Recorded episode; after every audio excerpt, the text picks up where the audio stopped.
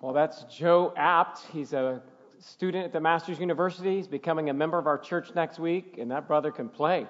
Thanks for leading us this morning in worship. Jesus paid it all. I love that. Thank you so much for leading us this morning. If you have your Bibles with you, open up to John, the Gospel of John. We're finally hitting the kind of hallmark verse of the prologue as we've been looking at the first 18 verses of the introduction of the Gospel of John. And so today is uh, verse 14, where we're going to look about look at how the Word became flesh and dwelt among us. I'm feeling a little bit like flesh today. I've played a lot of sports at man camp, and I am hurting. My back hurts, my legs hurt. I mean, I thought I was in good shape, but those guys wore me out yesterday. So I'm, I'm in the flesh today. But today, we're going to talk about Jesus, the Word who became flesh and dwelt among us. This is going to be a part one of two sermons on just verse 14. I could have loaded it all in here, but I said, you know what? I'm going to take my time. We're going to enjoy this phenomenon. I, mean, I only get to preach it once, right? In my whole life, I only get to preach verse 14 one time. So I'm going to take my time with it, all right? Let's enjoy this truth together. The Word becomes flesh and dwells among us. So pray with me, if you will. Father, thank you for the opportunity to look at the Word today knowing that in the beginning was the Word, and the Word was with God, and the Word was God. And as we consider today that the Word became flesh and dwelt among us, as we have seen His glory, glory as the only Son from the Father, full of grace and truth. God, as we look at this one verse today, I pray that you would open up our minds, that you would illuminate our hearts, that you would allow us to see Christ in all of his glory as perfect God, as sinless man, as our Savior who dwelt among us. May we behold his glory today. And it's in Jesus' name we pray. Amen. Well, I believe that you would agree with me that all three persons of the Trinity, the Father, the Son, and the Holy Spirit, are all at play in the incarnation. All three, the Father, the Son, and the Holy Spirit, are involved in a Trinitarian way with the Word becoming flesh, and that cannot be denied. In fact, it's Hebrews chapter 10, verse 5 that we learn how the Father prepared a body for the Son. Listen to the author of Hebrews 10:5. Consequently, when Christ came into the world, he said, "Sacrifices and offerings you have not desired, but a body you have prepared for me." That's what the Son said to the Father that you prepared a body for me. The Father was involved in the incarnation.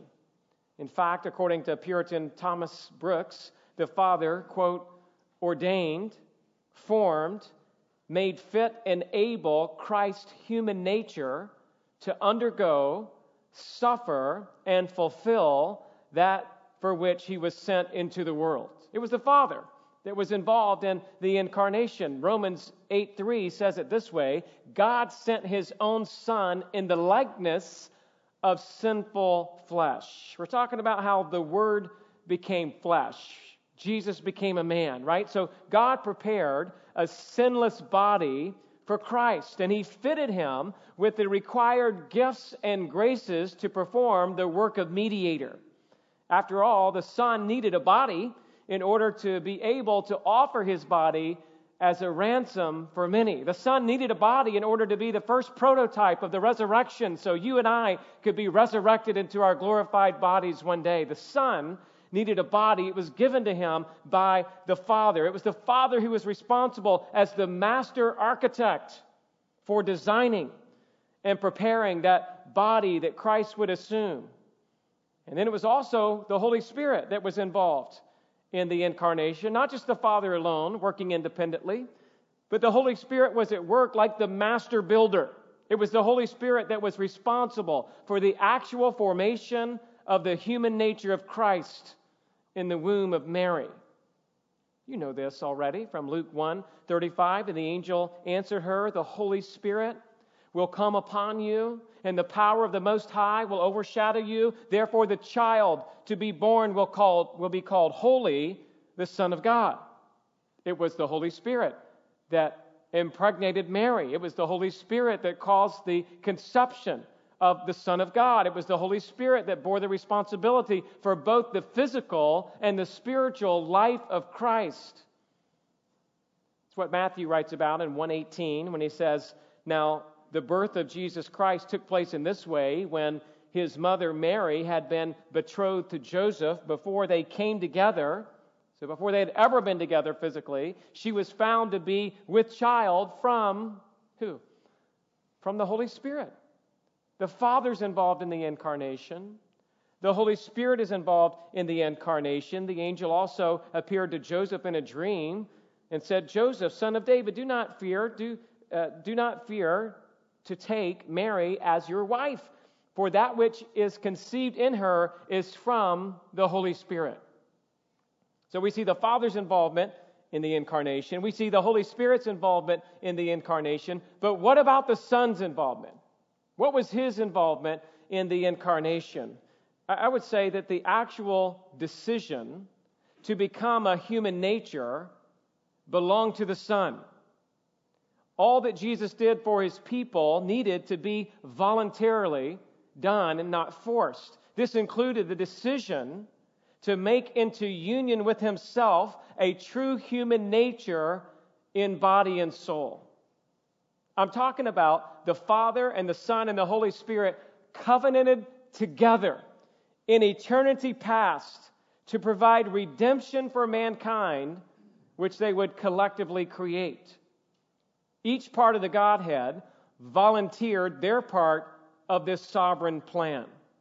It was the Father who chose us in Him before the foundation of the world. It was the Son who voluntarily came to earth in the form of a man and was killed and raised from the dead to accomplish our salvation. It was the Holy Spirit who has sealed us with a guarantee of our entrance into heaven in the future.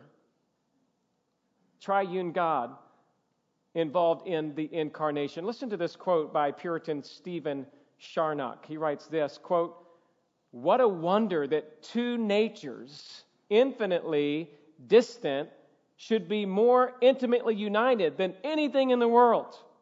The nature of God and the nature of man, completely different, yet united in Christ. He goes on to say that that same person should have both a glory and a grief, an infinite joy in deity and an inexpressible sorrow in humanity. That God upon the throne should be an infant in a cradle, the thundering creator be a weeping babe and a suffering man.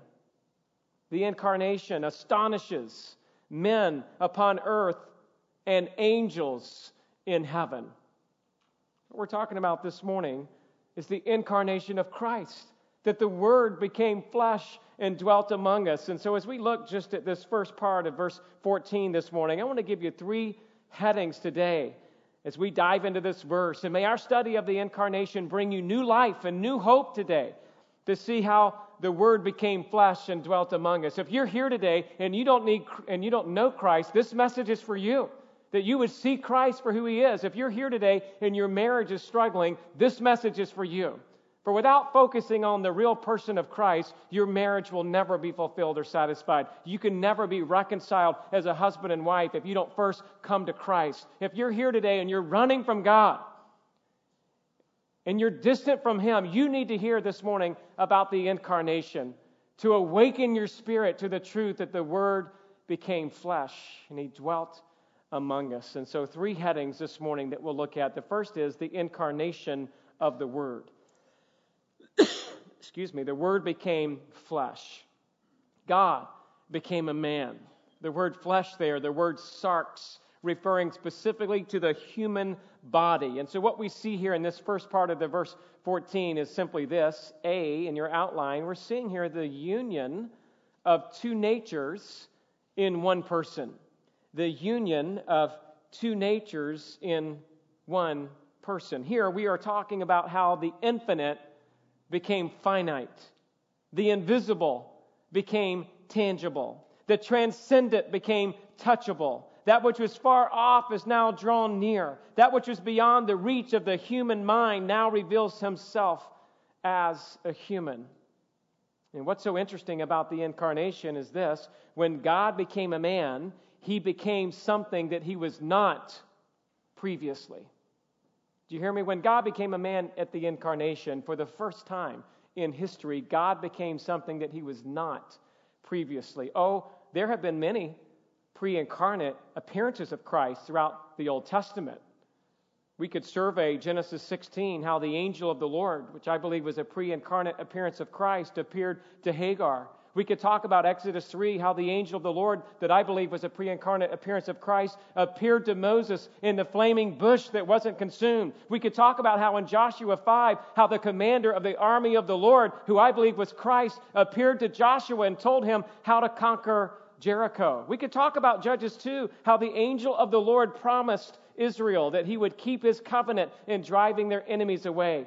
We could talk about Judges 6 how the angel of the Lord appeared to Gideon to tell him how he would defeat the Midianites. We could look at Judges 13, how the angel of the Lord appeared to a barren woman to tell her that she would have a child. We could talk about Daniel 3, the appearance of the fourth man in the fiery furnace was like a son of the gods.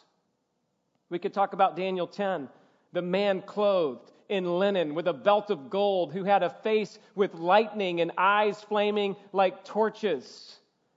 We could talk about Zechariah 1, how the angel of the Lord who was standing among the myrtle trees and appeared to Zechariah and talked about how Jerusalem would be judged because of their unbelief. Oh, there are more pre incarnate appearances of Christ in the Old Testament, but none of these incredible pre incarnate appearances of Christ which happened prior to the incarnation, were the same thing as the Word becoming flesh. You see, those were just temporary glimpses of the angel of the Lord, of Christ, the second person of the Trinity, who would show up for a moment and then vanish. But now we have him coming to earth where he actually became flesh and he chose to dwell among us. You see, when the Word became flesh, God the Son, for the first time, took on a new nature. He took on the nature of a man. This is unthinkable. How could God become a man? And yet he does so so that he could relate to us and so that he could save us, that we would be his. It's unthinkable that God would become a man but he did so so that he could redeem man by dying for you in your place, so that he could become your substitute. God chose from eternity past to be a man. Our divine Savior took upon him a human nature. He became a real man, yet a sinless, perfect man. And so how appropriate it is for the author of Hebrews to write in Hebrews 7:26, for it was indeed fitting that we should have a high priest, holy, innocent, unstained, separated from sinners, and exalted among the heavens. A reference to Christ. He's our priest. He's unstained, even though he's a man. Turn with me, if you will, to 1 Timothy chapter 3. 1 Timothy chapter 3, verse 6. We're talking about, again, the union of two natures in the person of Christ. It's one of the great mysteries of our faith. It's like the Trinity. We can't fully understand it, yet we know we serve a triune God. The hypostatic union, fully God, fully man. We can't understand it. It's a mystery. And yet it's revealed to us in Scripture. In 1 Timothy 3:16, Paul says it this way, great indeed, we confess, is the mystery of godliness.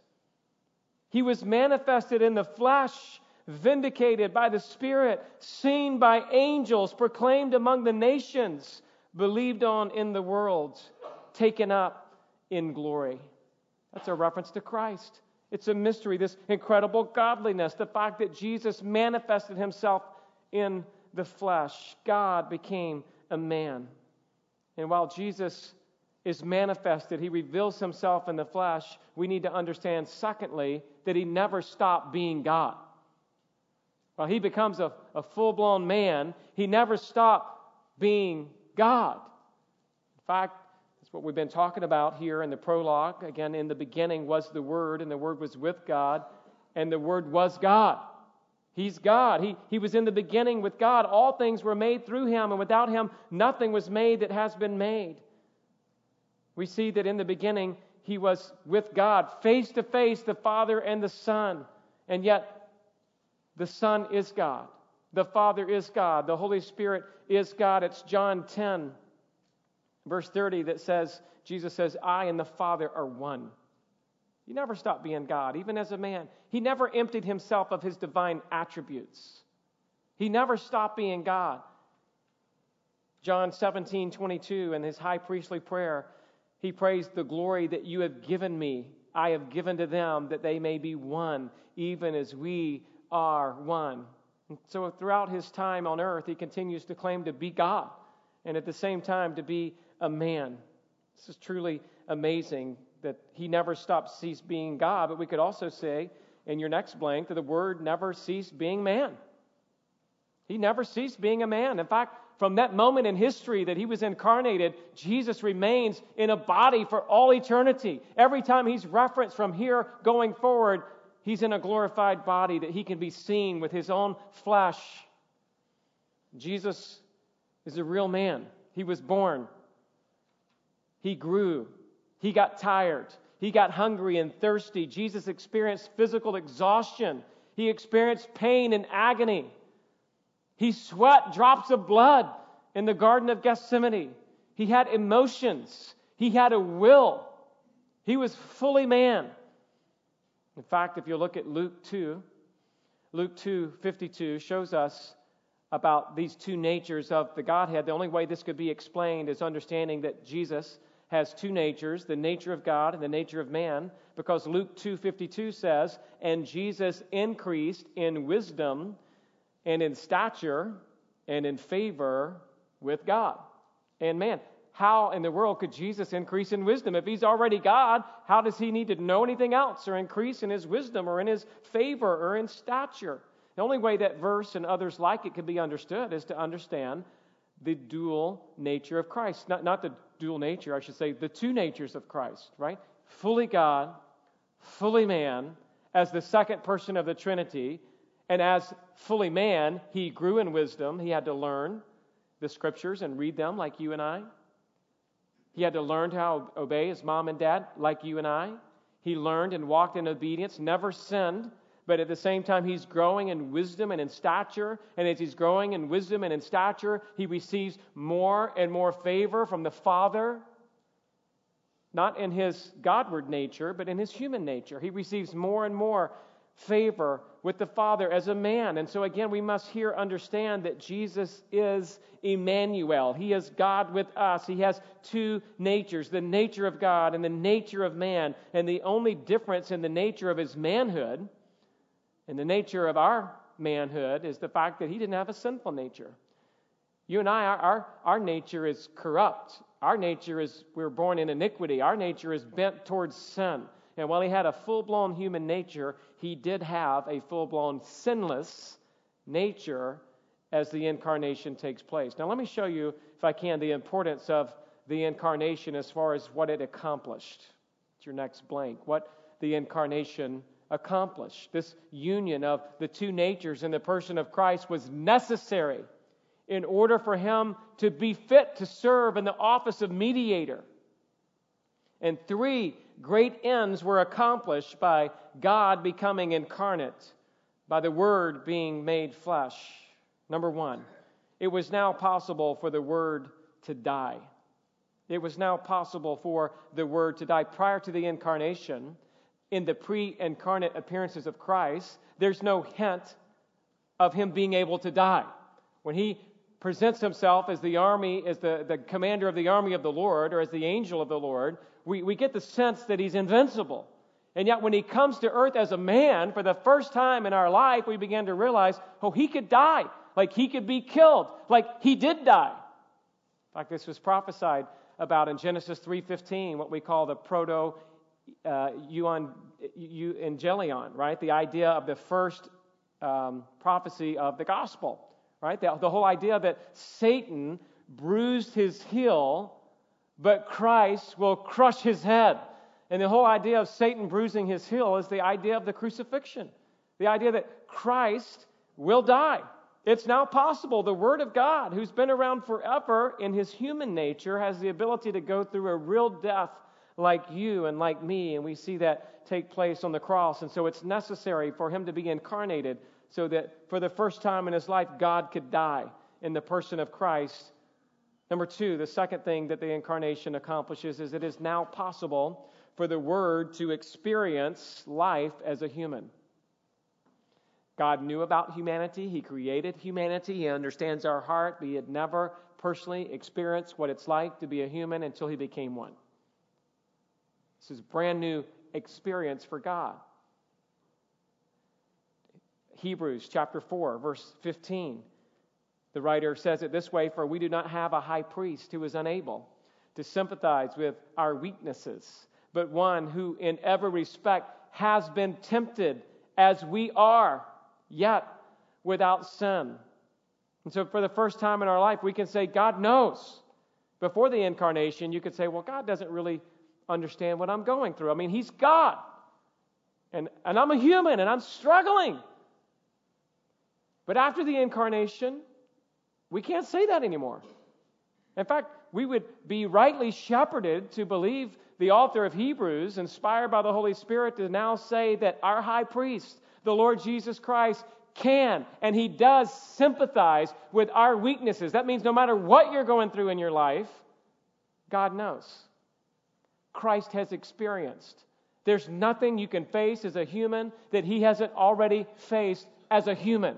He sympathizes because he has experienced temptation. He has experienced ridicule. He has been persecuted. And he has experienced something that we have never experienced, those of us in this room. He's experienced death. And you're still alive. Oh, and by the way, he's also experienced separation from the Father, which as a Christian you will never experience. You will never be abandoned. He will never leave you. And yet Christ was abandoned by his Father on the cross. So he's experienced everything you have and then some. Which means when you're struggling this week in your marriage, and you're struggling with raising your kids, and you're struggling with that temptation to be angry, and you're struggling with that desire to be materialistic, and you're struggling with the lust of the flesh, and the lust of the eyes, and the boastful pride of life, don't think you're alone. Christ knows. Call out to Him. And understand that as fully God and fully man, he sympathizes with you. He's there with you in the midst of that trial. Don't you dare say God doesn't understand. Don't ever say he doesn't know what I'm going through. He knows and he cares and he's with you and he wants to help you. And he has beautiful grace to give you in your time of need. It is sufficient for your trouble this week. And so for the first time, the word experienced life as a human. Number three, the third thing the incarnation accomplished was this it was now possible for mankind to have a perfect example. Oh, we have many examples in the Old Testament. We could go to Abraham and David and Joseph and so many of the, of the prophets, Jeremiah. Uh, I mean, many examples. Even in the New Testament, Paul says, Follow me. But notice he says, As I follow Christ the ultimate example for us to follow is always Christ. We can be encouraged by looking at a godly man or a godly woman, but you are transformed by looking at the person of Christ. Not only did he accomplish salvation through his death, but he also served as that perfect example. In fact, look at 1 Peter 2 21. 1 Peter 2 21 says this directly For to this you have been called in other words, part of your life is about following this.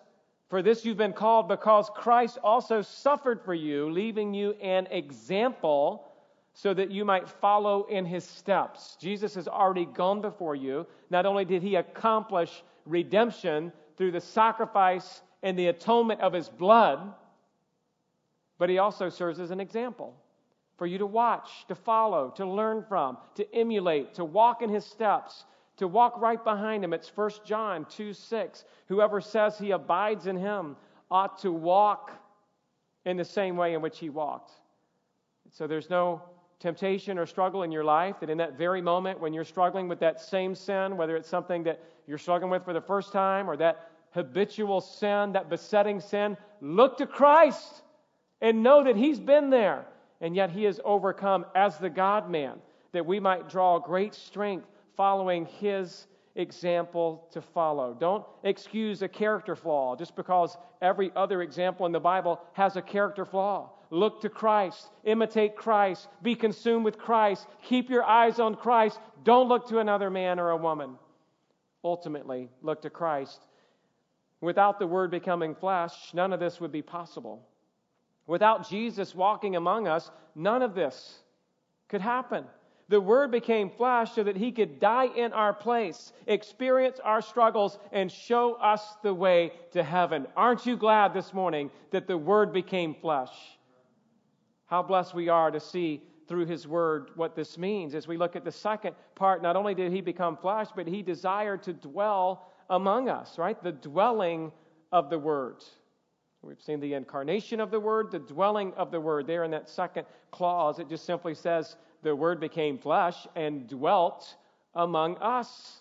He dwelt among us. The word dwelt means to live, it means to settle, it means to take up a residence. It's the idea, you remember again in the pre incarnate appearances of Christ, he didn't really dwell with us. He was like here, and then he's gone. And you're like, whoa, whoa, whoa, what was that? Oh, yeah, that was Christ. He was here and he was gone, but now he's like, no, no, I'm going to hang out. I'm here to live. I'm here to pitch my tent. The word in the Old Testament it was translated, I'm here to tabernacle. I'm, I'm here to tabernacle with you. I'm going to take up my home right here. I'm here. I mean, he's only here 33 years, so he's not here forever, but he's here for a, sub- a substantial amount of time. The idea of Jesus tabernacling among us ought to immediately bring up some of the Old Testament teaching of God residing in the tabernacle between the time when the, the Israelites escaped Egypt by the power of God, and before they came into their promised land, you remember they spent 40 years in the wilderness, and it was in that time that the tabernacle was formed. This is before the, the, the more permanent structure of the temple was built by Solomon in Jerusalem. But during that time of their pilgrimage through the wilderness, God chose to reside in the tabernacle. This was called sometimes the tent of meeting. This is where the glory cloud would go out and lead Israel by day and a pillar of fire by night. This is where God's throne was on the mercy seat, on the wings of the cherubim outstretched over the Ark of the Covenant. Inside that Ark of the Covenant was the Ten Commandments, the rod of Aaron, and some manna. This is the presence of God in the tabernacle. And like so many pictures given in the Old Testament, the tabernacle was a foreshadowing of a more significant dwelling of God on earth. The tabernacle foreshadows Christ. God's presence in the Old Testament in the tabernacle foreshadows Christ, our tabernacle, in the New Testament. The tabernacle points us to Christ. When Christ came and dwelt among us, we no longer need a tabernacle. We no longer need a temple. We just need Jesus. We don't need to come to his house. We need him to come into our hearts. We don't need to, to, to, to come and reach out to Him through our effort. He comes to us through the cross. We no longer need to cleanse ourselves ceremonially to come into His presence. No, He washes us and makes us whiter than snow. We no longer need to follow the cloud. We need to follow the Word who became flesh and dwelt among us. Jesus pitched His tent on earth for 33 years. The tabernacle had a typical significance. It foreshadowed the Word becoming flesh and dwelling among us. And almost everything about the tabernacle faintly hints at Jesus coming to earth and taking up his residence as God in the flesh. In fact, we, we got to just look at it. Let me give you eight pictures of how the tabernacle foreshadows Christ's presence. And I took this from A.W. Pink's commentary on John because I was just caught up in studying that this week. And so I want to share it with you. Let me give you eight ways the tabernacle points us to Jesus. Number one, the tabernacle was for use in the wilderness. It was for use in the wilderness. As we've already said, the tabernacle was merely a tent. It was a temporary convenience, something that was suited to be moved about from place to place in the wilderness. But during Israel's pilgrimage to the promised land, the tabernacle was God's appointed provision for them. And I would say to you, the wilderness strikingly foreshadowed the conditions that the eternal Word would face as he tabernacled among men at his first advent. He moved around from place to place. He was here in the flesh, fully God, fully man, but he still had to move around from place to place while he was here. The wilderness home of the tabernacle unmistakably foreshadowed the manger cradle, the Nazarite carpenter's bench, the nowhere for the Son of Man to lay his head, the borrowed tomb for his burial. Just moving around temporarily for a time, 33 years. As the tabernacle did that in the wilderness amongst hostility, so did Christ tabernacle in this earth amongst those that he came to his own, but his own received him not. The second picture we see of the tabernacle in Christ would be this the tabernacle was humble, simple, and unattractive. Not like the temple plated with gold, shining from a distance, as you would see the, the temple built by Solomon. This was a plain structure, temporary structure. Unlike, again, the costly and magnificent temple, there was nothing in the externals of the tabernacle to please the naked eye. There was nothing there but a bunch of plain boards and animal skin. So it was with the incarnation. The divine majesty of our Lord was hidden beneath a veil of flesh. He came unattended by any massive entourage. To the unbelieving gaze of Israel, he had no form or majesty that we should look at him. Jesus came to his own and they rejected him. And when their unanointed eyes saw him, no beauty that they should desire him. Jesus came as a common man to commoners. There was nothing beautiful about it unless your eyes were open to see that he was the fulfillment of the prophecy that God would become a man and dwell among us. A third thing that we learn from the tabernacle is this the tabernacle was God's dwelling place. It was God's dwelling place. It was there in the midst of Israel's camp that God took up his home, there between the cherubim above, uh, upon the mercy seat that he made his throne. In the Holy of Holies, he manifested his presence by means of the Shekinah glory. And during 33 years that the word tabernacled among men, God had his dwelling place in the person of Christ the Holy of Holies received its fulfillment in the person of Christ. Just as the Shekinah dwelt between the two cherubim, so on the Mount of Transfiguration, the glory of the God man flashed forth from between two men, Moses and Elijah. The tabernacle foreshadows the fact that God's dwelling place is now in the person of Christ. The next one, the fourth thing that we can learn about the tabernacle is this the tabernacle was where God met with men. It's where God met with men. The tabernacle was often termed the tent of meeting. If an Israelite desired to draw near to Jehovah, he had to come to the door of the tabernacle. And when giving instructions, Moses, concerning the making of the tabernacle and its furniture, said this in Exodus 25, 21, and 22. God says this to Moses. He says, And you shall put the mercy seat on top of the ark, and in the ark you shall put the testimony that I shall give you. There I will meet with you. And from above the mercy seat, from between the two cherubim that are on the ark of the testimony, I will speak with you about all that I will give you in commandment for the people of Israel.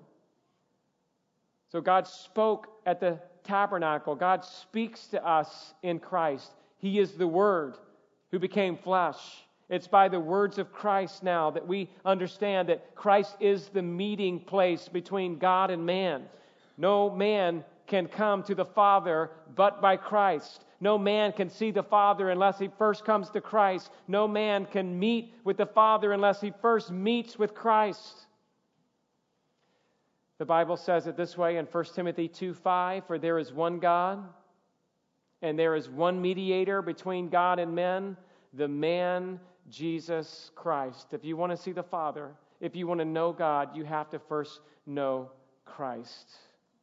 The fifth thing that we learn about the tabernacle is that the tabernacle was at the center of Israel's camp. In the Old Testament, it was the immediate vicinity of the tabernacle where the Levites dwelt. The Bible says that the Levites shall encamp around the tabernacle. Numbers 150. In Numbers 2:17 we read, "Then the tent of meeting shall set out with the camp of the Levites in the midst of the camps. And as they camp, so shall they set out each in position standard by standard." The Levites would camp around the tabernacle. The tabernacle was at the center of all the Israelite culture, it was the hub. And they just wanted to be near it. To camp out there was a privilege for the Levite priests in Numbers 11, 24 and 25. So Moses went out and told the people the words of God. And he gathered 70 men of the elders of the people and placed them around the tent. Then the Lord came down in the cloud and spoke to him, and took some of the Spirit that was on him and put it on the 70 elders. And as soon as the Spirit rested on them, they prophesied. This all happened at the tabernacle. This is where spiritual life was.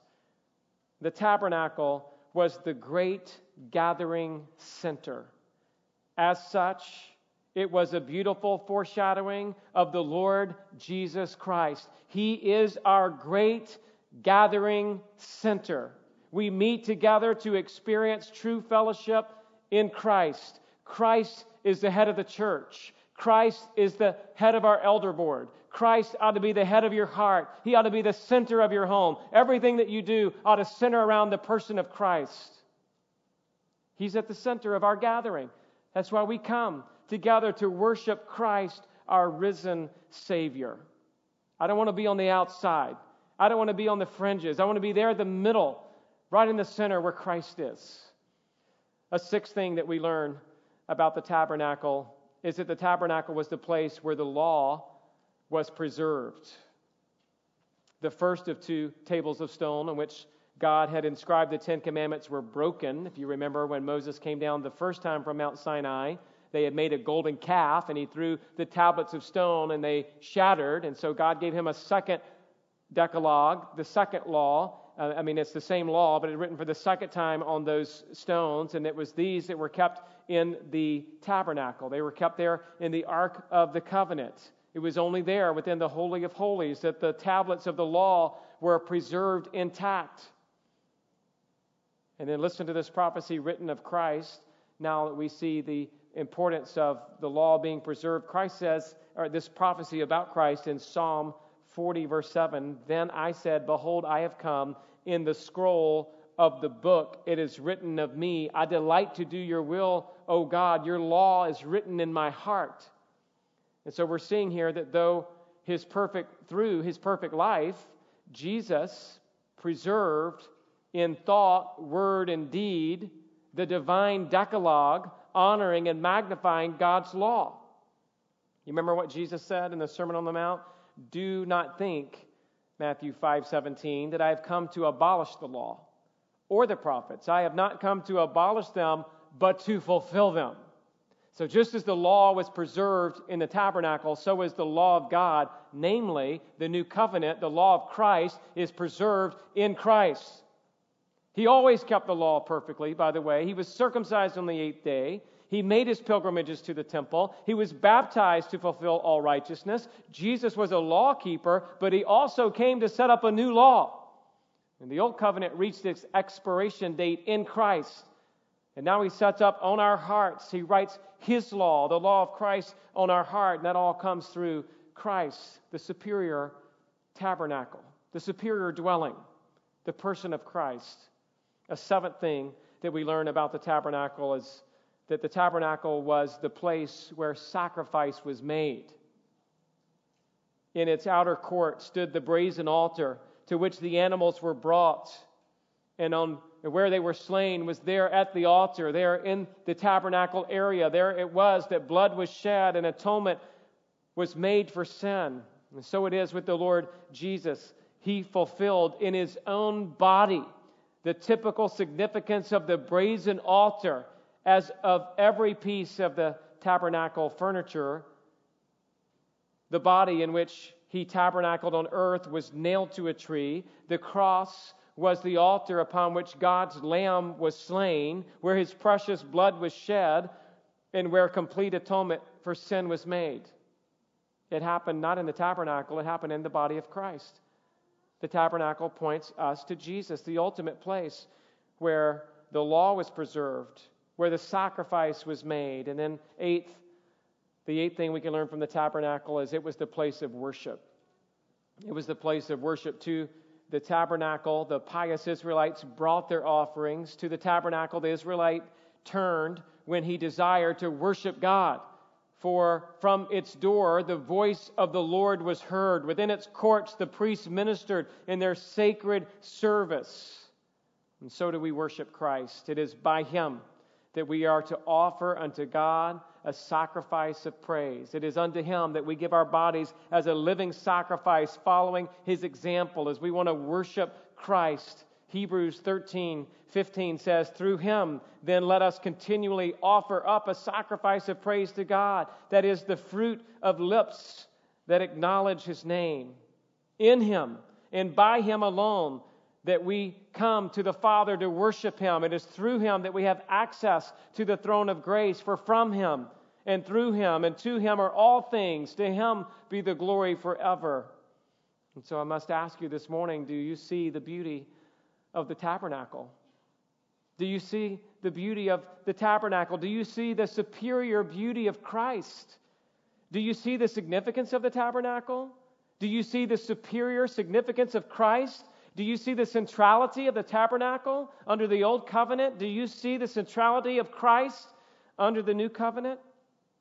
Jesus says, For this is my blood of the covenant, which is poured out for many, the forgiveness of sins. He wants you to see him for who he is. Have you been forgiven today of your sin? Has that blood of Christ that was shed for you atoned for your sins? Are you coming to an earthly tent this morning, or are you coming to a heavenly one? Are you coming to meet with God today through your own work or your own effort, or through Christ's? Are you here to worship a type? Or are you here to worship the triumphant Savior, who is the greater tabernacle, who is the great Son of God, who is the place where you meet God today, here and now? You come to the tent of meeting of Christ and be born again. Here on this day, look no further, for he is here in our very midst. Now let's look on to our last heading this morning, number three the glory of the Word the glory of the Word. There again, verse 14, the Word became flesh and dwelt among us, and we have seen His glory. Many people ask, What is the glory of Christ that we see? How are we to understand this glory? And it's been suggested in a number of systematic theologies that you could consider glory in maybe four different categories. Let me give them to you. The first is this we beheld His essential glory. We beheld his essential glory. Essential glory is Christ's divine perfections. Here we are talking about the divine attributes of Christ. Eternity itself will be too short to exhaust this theme. The glories of our Lord are infinite, for in him the fullness of deity dwells. No subject ought to be dearer to the heart of the believer than the attributes of Christ. And so John is writing here, we beheld his glory, the essential glory, which signifies his supreme excellency, his personal perfections. From the beginning to the end of his earthly life and ministry, the deity of the Lord Jesus Christ was plainly evidenced. His supernatural birth, his personal excellencies, his matchless teaching, his wondrous miracles, his death and resurrection all proclaimed him as the Son of God. And so after Jesus turned the water into wine, chapter 2, turn over to chapter 2, we see maybe a description of his essential glory, just being who he is.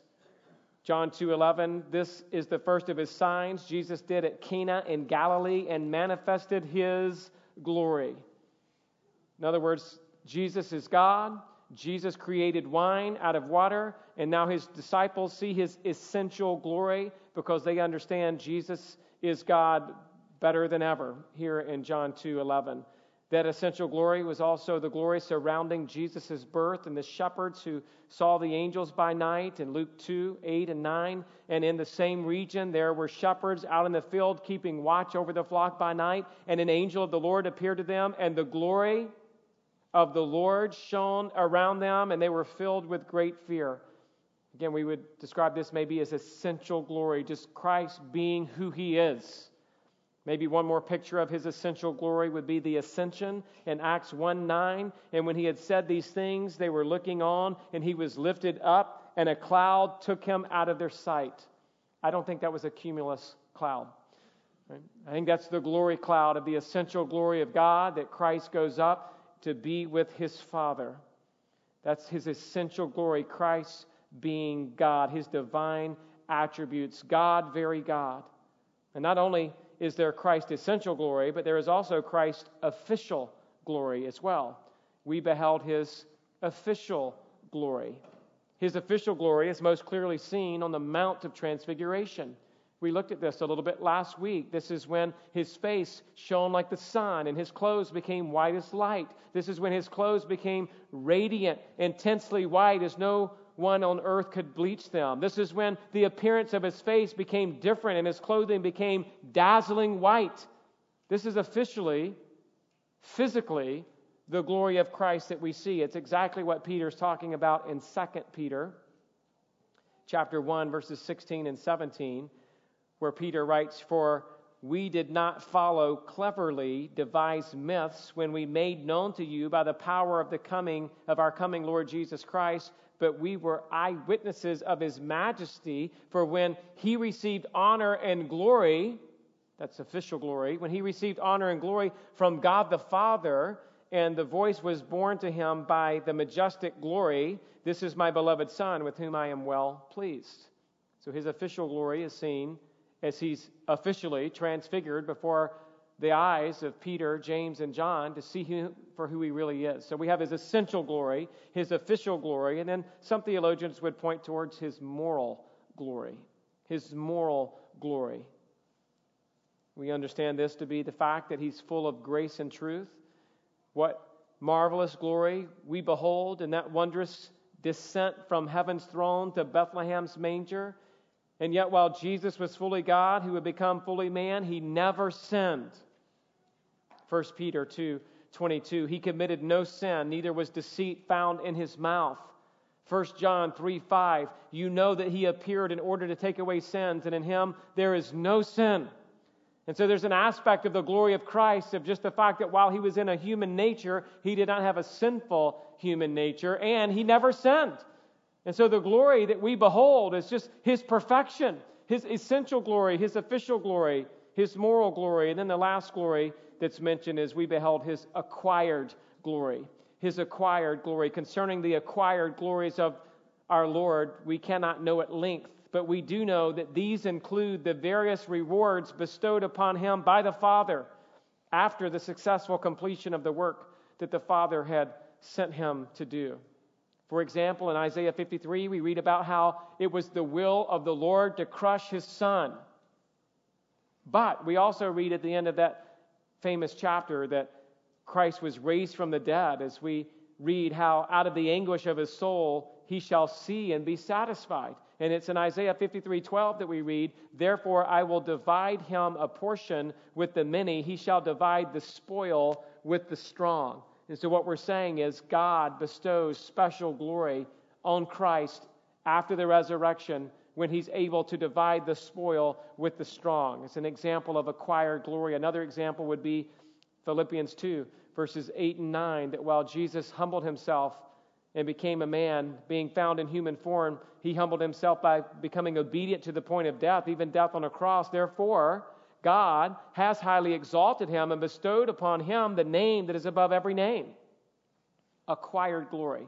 After the resurrection, God then bestowed upon him the name that is above every name, that we know that at the name of Jesus, every knee shall bow and every tongue confess that he is Lord.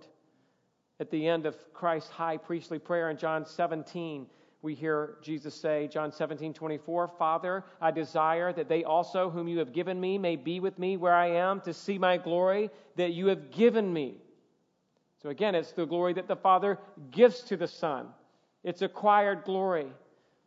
I appreciate what one commentator wrote on this to help us understand it a little more. Quote, We saw his glory as what was worthy, as became the only begotten Son of God. He did not glisten in any worldly pomp or grandeur, according to what the Jewish nation fondly dreamed their Messiah would do, but he was dressed with the glory of holiness, grace, truth, and the power of miracles.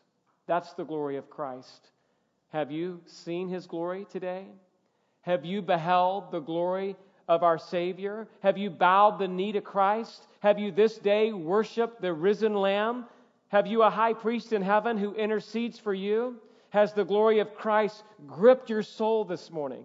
Have you seen God today, the Word becoming flesh, dwelling among us, beholding His glory? And it's next week that we'll see how that glory is also the only, the glory of the only Son from the Father, the monogenes, the uniqueness of the glory of the Son from the Father, full of grace and truth. But for today, a couple of take home questions for you. Number one, which part of the incarnation helps you understand Jesus better today? Which part that we've talked about, about Him becoming flesh, helps you understand Him a little better so that you can relate to Him in a beneficial way? You see, the incarnation is not just about Christmas, it's not just about the cute baby, it's about the God man, Jesus Christ. And the incarnation is necessary for salvation.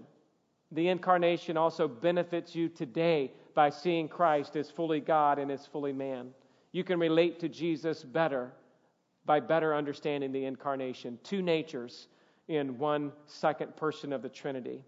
Number two, how does learning the way in which the tabernacle foreshadows Christ's presence help you worship Him?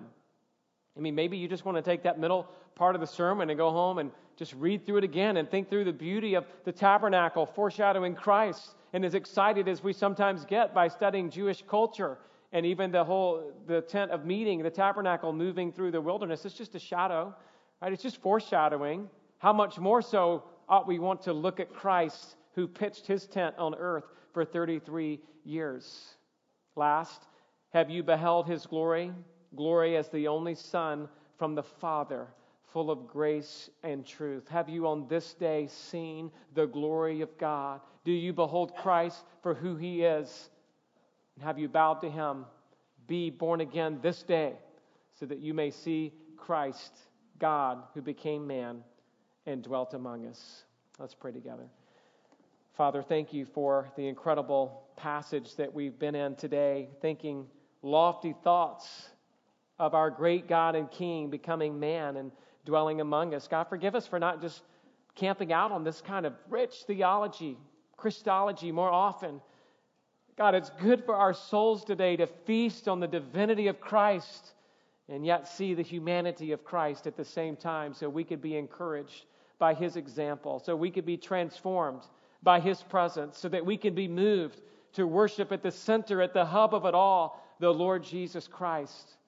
Thank you for dwelling among us. Forgive us, Lord, for thinking somehow our burdens are too heavy to carry.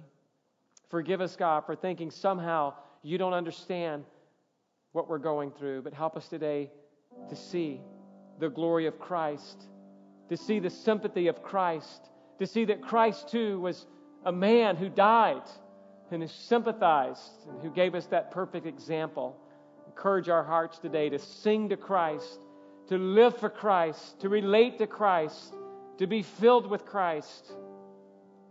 Help us, God, to be amazed at the fact that you wanted to connect with us in the person of Jesus Christ. May that transform us, encourage us, and help us to walk closely with you this week, I pray. In Jesus' name, amen.